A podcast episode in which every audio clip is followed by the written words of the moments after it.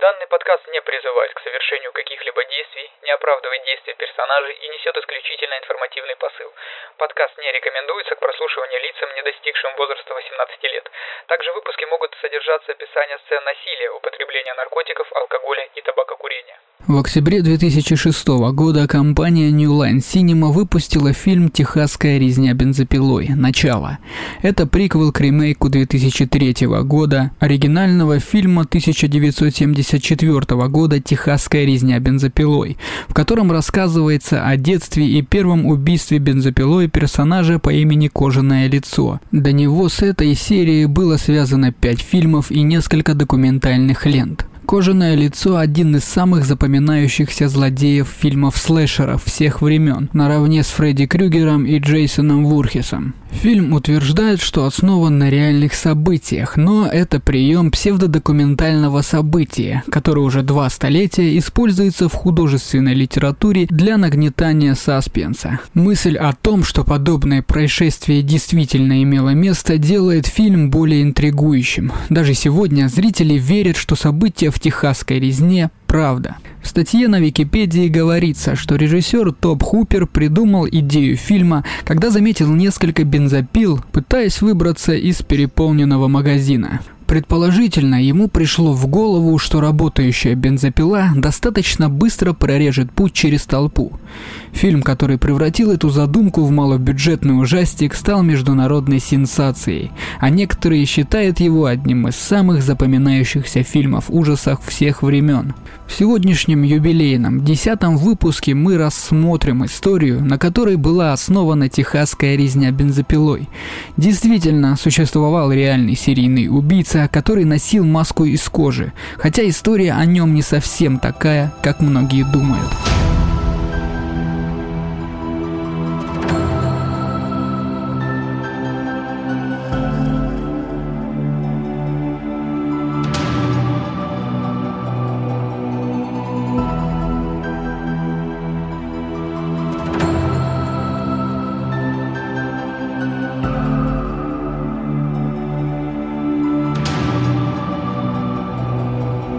Когда полиция прибыла в уединенный фермерский дом в окрестностях Плейнфилда, штат Висконсин, где Эд Гейн жил один после смерти родителей и брата, они планировали допросить его об одном инциденте. В холодный ноябрьский день тысяча девятьсот пятьдесят седьмого года его видели в магазине, из которого пропала женщина, которая покупала антифриз. Они знали, что худощавый выпускник средней школы, ставший разнорабочим, способен на довольно странные поступки, но он всегда казался вполне добропорядочным. Его покойный отец был алкоголиком, а мать – асоциальной религиозной фанатичкой. Брат Генри таинственным образом погиб при пожаре. Похоже, что Эда не было дома, поэтому офицеры решили осмотреться. Войдя в старую и мрачную хозяйственную постройку, они заметили свисающую со стропил разделанную тушу оленя. Подойдя поближе, они решили, что в этом олене есть что-то странное. Он висел как-то неправильно. Вдруг под светом фонарика они поняли, что туша не оленья. Это был человеческий труп. Ногами вперед висело безголовое, обнаженное тело женщины, разрезанное от гениталий до шеи, с раздвинутыми ногами. Офицеры предположили, что это может быть пропавшая хозяйка магазина Бернис Уорден. Кто бы это ни был, она явно стала жертвой преступления, и рядом не было никого, кроме эксцентричного Эда Гейна. Теперь не оставалось сомнений, что убийца именно он. Полицейские вошли в дом Гейна и тут же получили ответ на свой вопрос. Внутри, в беспорядке, они нашли различные части тела, включая кожу, коробку с сохранившимися женскими гениталиями, сердце на сковороде, коробку с отрезанными носами, отпиленные части черепной коробки от нескольких черепов, содранные с мертвых женщин лица, кожаный жилет с женской грудью и гениталиями, а также женский скальп с черными волосами. Под вопросом оставалось только то, того, сколько же женщин убил Гейн. Оказалось, что здесь были части по меньшей мере дюжины жертв, а возможно и больше. Далее они нашли голову Бернис Уорден в пакете с гвоздями, вбитыми в уши. В те дни не существовало понятия «серийный убийца», и ничего было неизвестно о людях, способных на неоднократные убийства, кроме того, что они должны были быть какими-то чудовищами. Одно дело убивать, совсем другое – снимать и сохранять части тела для украшения своего дома. В конце концов, это не нацистская Германия. На самом деле, судя по предметам на сковороде, следователям показалось, что, возможно, Гейн занимался и каннибализмом. Они могли только гадать, как долго он этим промышлял, и намеревались проверить свои архивы на предмет новых пропавших женщин по возвращению в город. Но сначала им нужно было найти Гейна. После ареста и заключения в тюрьму Мэдисон, Гейн открыто признался, что знал о частях тела и трупах, но сказал, что большинство из них он украл с местного кладбища, совершив около сорока ограблений могил. Он слышал о недавно умершей женщине, объяснял убийца, ждал, пока ее похоронят, а затем шел откапывать ее и уносил все, что хотел. Иногда он забирал целые трупы, а порой лишь отдельные части.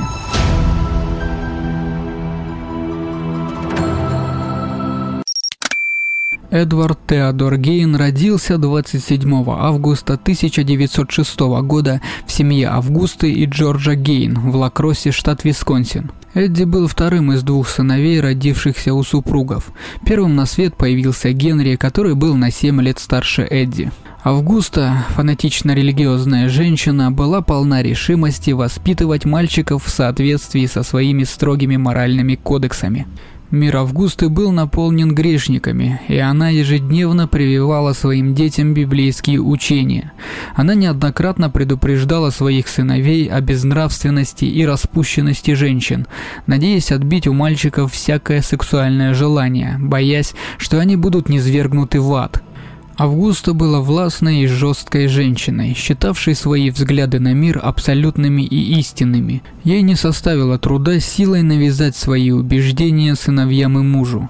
Джордж, слабый человек и алкоголик, не имел права голоса в воспитании мальчиков. На самом деле Августа презирала его и считала никчемным существом, неспособным удержаться на работе, не говоря уже о том, чтобы заботиться об их детях. Она взяла на себя ответственность не только за воспитание детей в соответствии со своими убеждениями, но и за финансовое обеспечение семьи. Она начала заниматься торговлей продуктами в Ла Кроссе в год рождения Эдди, и это приносило довольно много денег, чтобы безбедно содержать семью. Женщина много работала и копила деньги, чтобы семья могла переехать в сельскую местность, подальше от безнравственного города и грешников, населявших его. В тысяча девятьсот четырнадцатом году они переехали в Плейнфилд, штат Висконсин, на ферму площадью почти семьдесят девять гектар, изолированную от любого дурного влияния, которое могло бы разрушить ее семью. Ближайшие соседи находились на расстоянии четырехсот метров. Хотя Августа и пыталась старательно оградить сыновей от внешнего мира, ей это не совсем удавалось, поскольку мальчикам было необходимо посещать школу. Успеваемость Эдди в школе была средней, хотя он преуспевал в чтении.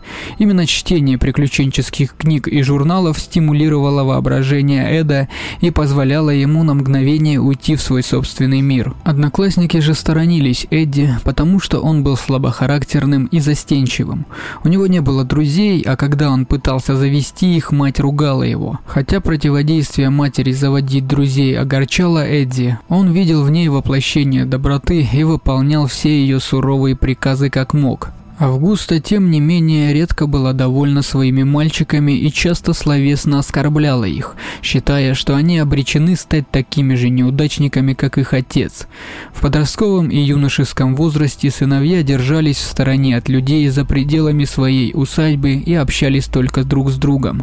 Эд равнялся на своего брата Генри и видел в нем прилежного работника и человека с сильным характером. После смерти отца в тысяча девятьсот сороковом году они брали на себя ряд мелких работ, чтобы финансово поддержать ферму и мать. Эдди старался подражать в работе своему брату, поэтому жители города считали их надежными и заслуживающими доверия. В основном они работали в качестве подсобных рабочих, но Эд Часто сидел с детьми у своих соседей. Ему нравилось работать няней, потому что с детьми было легче общаться, чем со сверстниками. Он был во многом социально и эмоционально отсталым.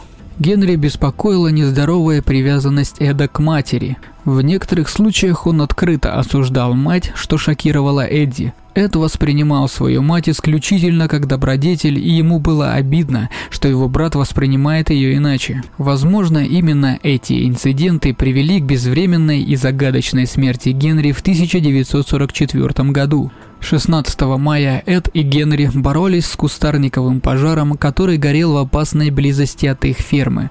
По данным полиции, они разошлись в разные стороны, пытаясь потушить пожар. Во время тушения быстро наступила ночь, и вскоре Эдди потерял Генри из виду. После того, как пожар был потушен, Эдди якобы забеспокоился о пропавшем брате и отправился в полицию.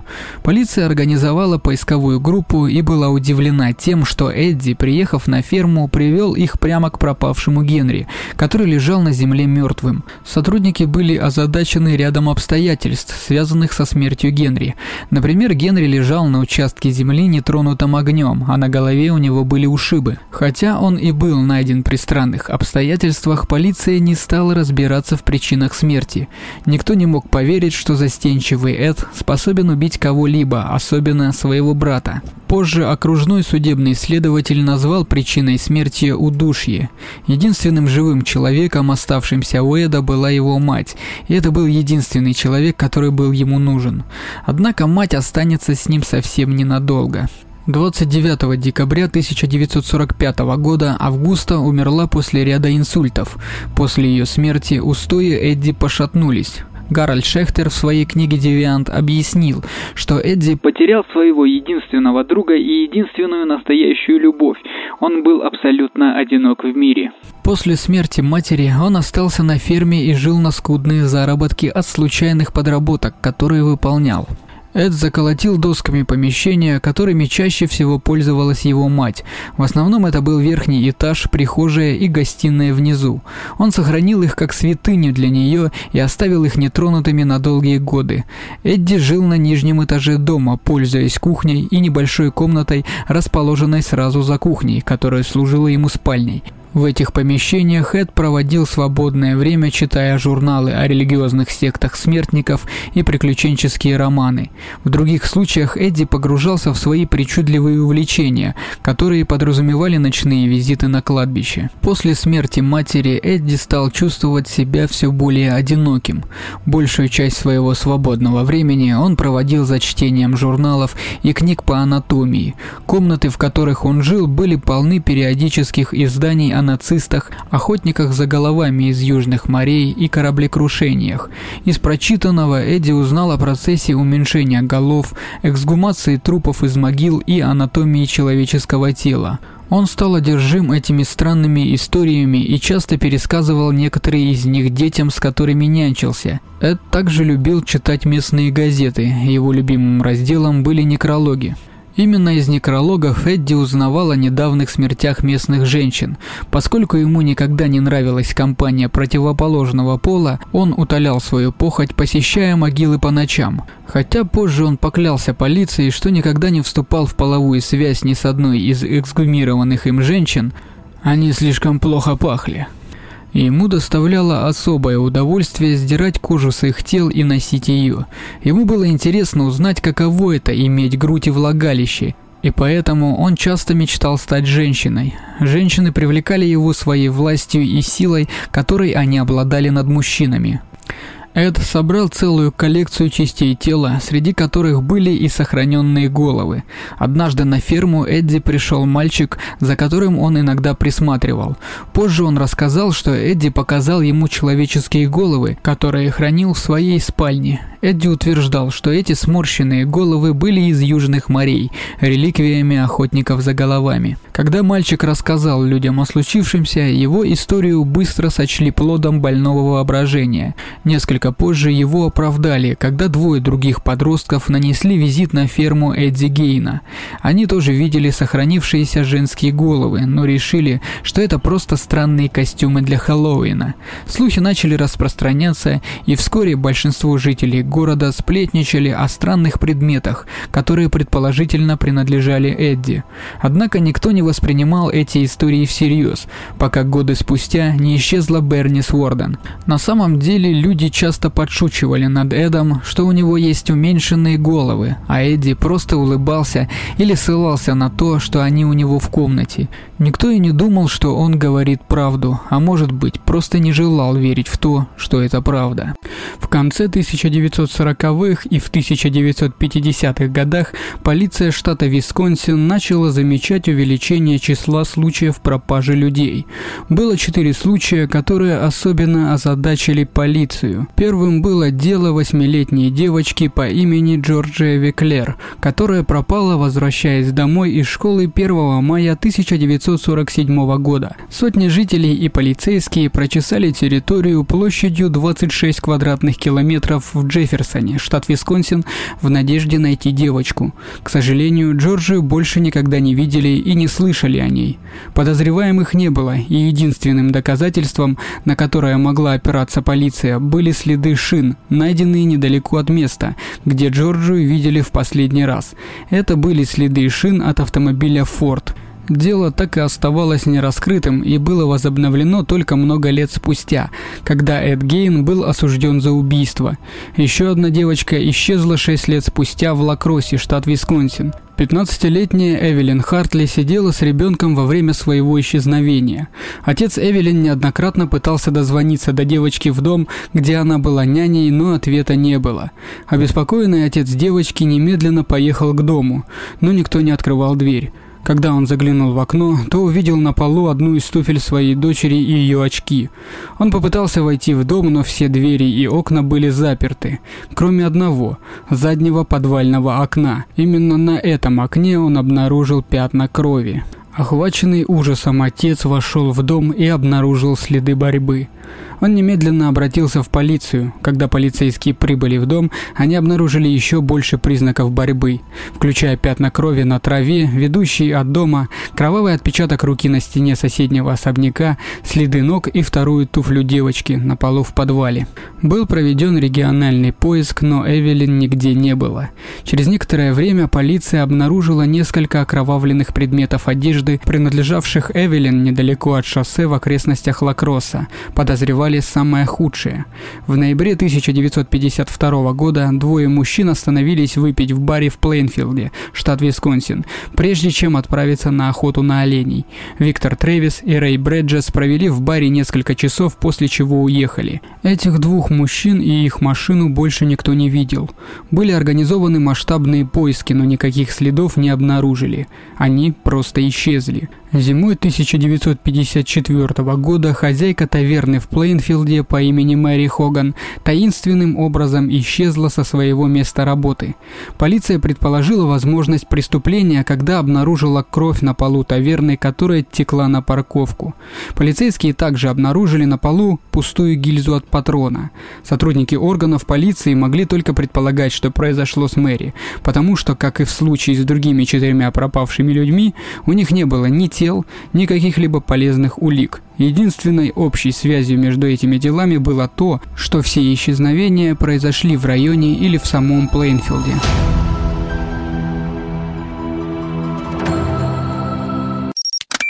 семнадцатого ноября тысяча девятьсот пятьдесят седьмого года, после обнаружения обезглавленного трупа Бернис Уорден в сарае и головы и прочих жутких улик в доме Эдди, полиция начала тщательный обыск оставшихся частей фермы и прилегающих земель. Они полагали, что Эдди мог быть причастен к еще нескольким убийствам и что на его земле могут быть захоронены тела, возможно, Джорджи Виклер, Виктора Трэвиса и Рэя Бриджеса, Эвелин Хартли и Мэри Хоган. В то время как на ферме начались раскопки, Эдди допрашивали следователи в тюрьме округа Уаутома. Поначалу Гейн не признался ни в одном из убийств, однако после суток молчания он начал рассказывать ужасную историю о том, как он убил миссис Уорден и где он приобрел части тела, которые были найдены в его доме. Гейну было трудно вспомнить все детали, поскольку, по его словам, он находился в состоянии шока перед убийством и во время него. Тем не менее, он вспомнил, что перетащил тело Уорден в свой грузовик «Форд», забрал кассовый аппарат из магазина и отвез их к себе домой. При этом он не вспомнил, что выстрелил ей в голову из пистолета двадцать второго калибра, который позже эксперты при вскрытии указали в качестве причины смерти. Когда его спросили, откуда взялись другие части тела, обнаруженные в его доме, он ответил, что украл их из местных могил. Эд настаивал, что не убивал тех людей, останки которых были найдены в его доме, за исключением миссис Уорден. Однако после нескольких дней интенсивных допросов он наконец признался в убийстве Мэри Хоган. И снова он заявил, что во время убийства находился в шоковом состоянии и не мог вспомнить точных деталей того, что произошло на самом деле. Единственное, что он помнит, это то, что он случайно выстрелил в нее. Эдди не проявлял никаких признаков раскаяния или эмоциональных переживаний во время многочасового допроса. Когда он рассказывал об убийствах и о своих похождениях с целью разграбления могил, он говорил очень буднично, иногда даже весело. У него не было никакого представления о чудовищности своих преступлений. Вменяемость Гейна была под вопросом, и предполагалось, что в ходе суда он признает себя невиновным по причине невменяемости. Гейн прошел ряд психологических тестов, которые впоследствии показали, что он действительно эмоционально неполноценен. Психологи и психиатры, проводившие с ним беседы, утверждали, что он был шизофреником и сексуальным психопатом. Его состояние объясняли нездоровыми отношениями с матерью и его воспитанием. Гейн, очевидно, страдал от противоречивых чувств по отношению к женщинам, его естественного сексуального влечения к ним и противоестественного отношения, которое привила ему мать. Это чувство любви-ненависти к женщинам стало преувеличенным и в конце концов переросло в полноценный психоз. Пока Эд проходил дополнительные допросы и психологические тесты, следователи продолжали обыскивать территорию вокруг его фермы. Полиция обнаружила в доме Эдди останки десяти женщин. Хотя Эд клялся, что оставшиеся части тел восьми женщин были взяты с местных кладбищ, полиция была настроена скептически. Они считали, что велика вероятность того, что останки принадлежат женщинам, которых Эдди мог убить. Единственный способ, которым полиция могла установить, принадлежат ли останки женским трупам, это осмотреть могилы, которые, по словам Эда, он ограбил. После долгих споров о правильности эксгумации тел, полиции наконец разрешили раскопать могилы женщин, которые, по словам Эдди, были осквернены. На всех гробах были обнаружены явные признаки вскрытия. В большинстве случаев тела или их части отсутствовали. На участке Гейна была обнаружена еще одна находка, которая вновь подняла вопрос о том, действительно ли Эдди убил третьего человека. двадцать девятого ноября полиция обнаружила на ферме Гейна останки человеческого скелета. Было подозрение, что это тело Виктора Трэвиса, который исчез несколькими годами ранее. Останки были немедленно доставлены в криминалистическую лабораторию и исследованы. Анализы показали, что тело принадлежало не мужчине, а крупной женщине средних лет. Еще один кладбищенский сувенир.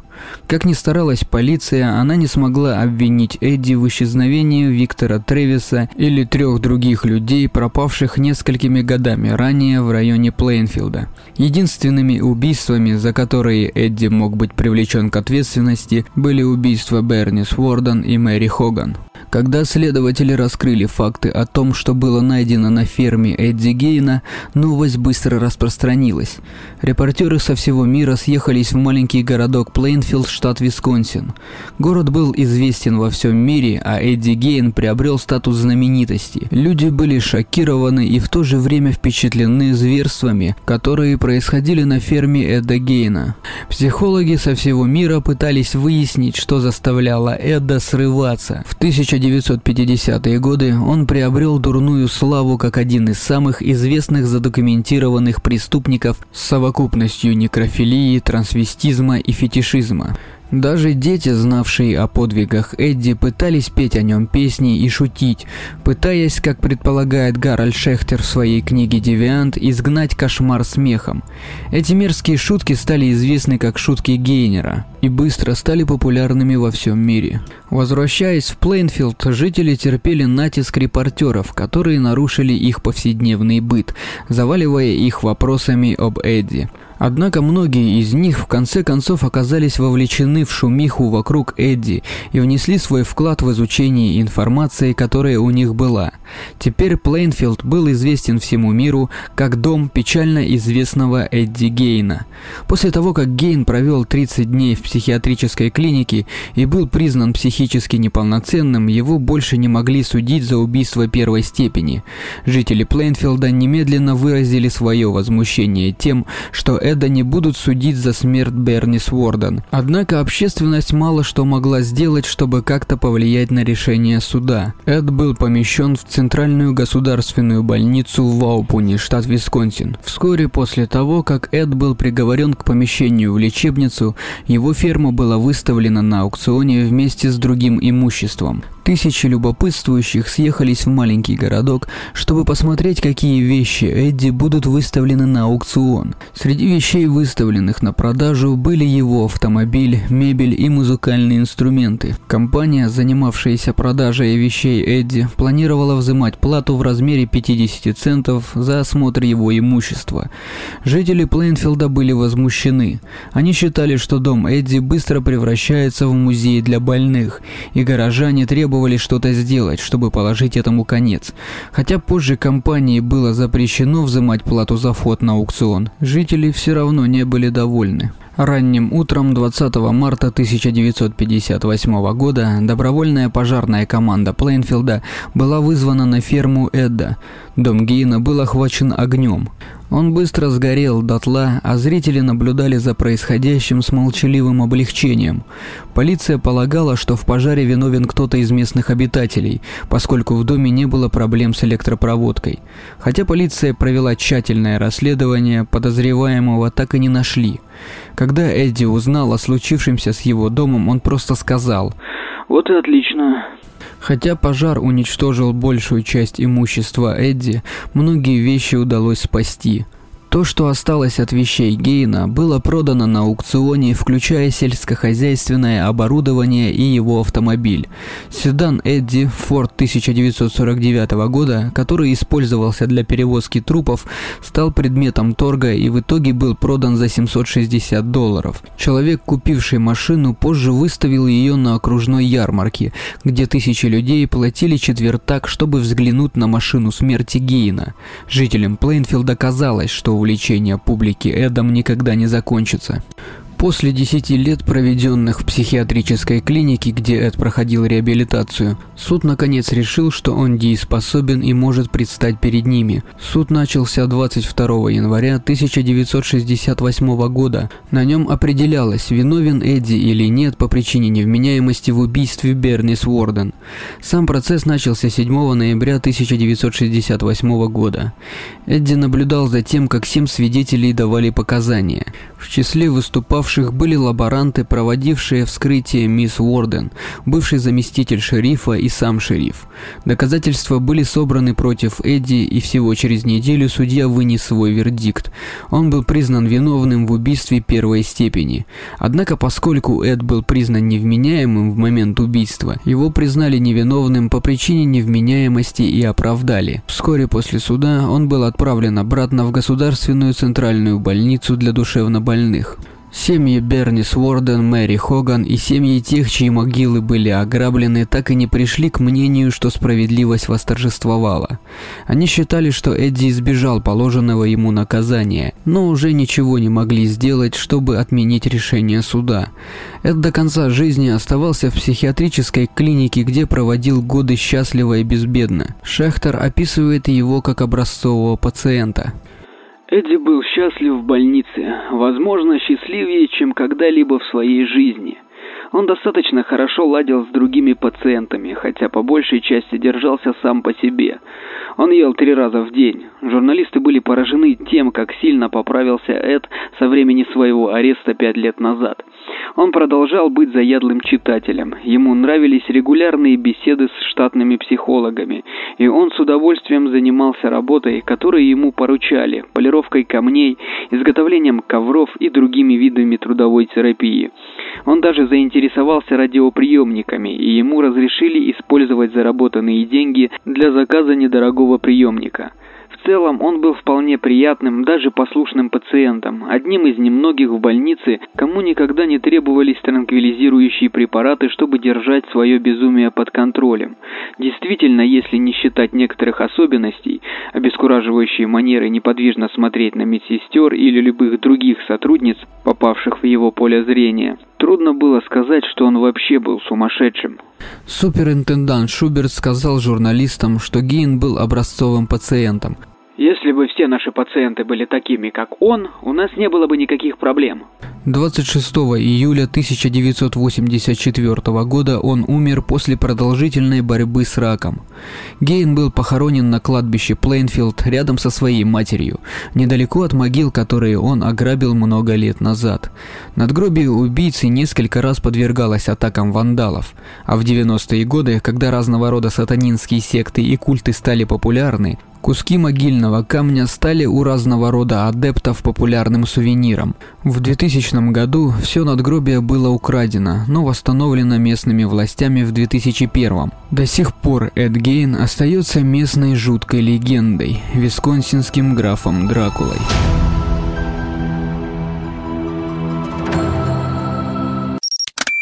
Друзья, спасибо, что дослушали выпуск до конца. На этом мой рассказ о монстре из Висконсина Эдди Гейне заканчивается. Я попрошу вас распространить данный подкаст, рассказать о нем друзьям и близким. По возможности оцените данный выпуск на вашей платформе. Этот подкаст выходит на всех актуальных подкаст-площадках: Apple Podcast, Google Podcast, Castbox, Яндекс.Музыка, во ВКонтакте и прочих. Ссылки на источники и материалы к подкасту. Сайт крайм лайбрари точка ком, сайт википедия точка орг, сайт ви эм точка ру, сайт зоотко точка ком, книга Гарольда Шехтера «Девиант». Они также указаны в шоу-нотах. Спасибо за внимание. Пока.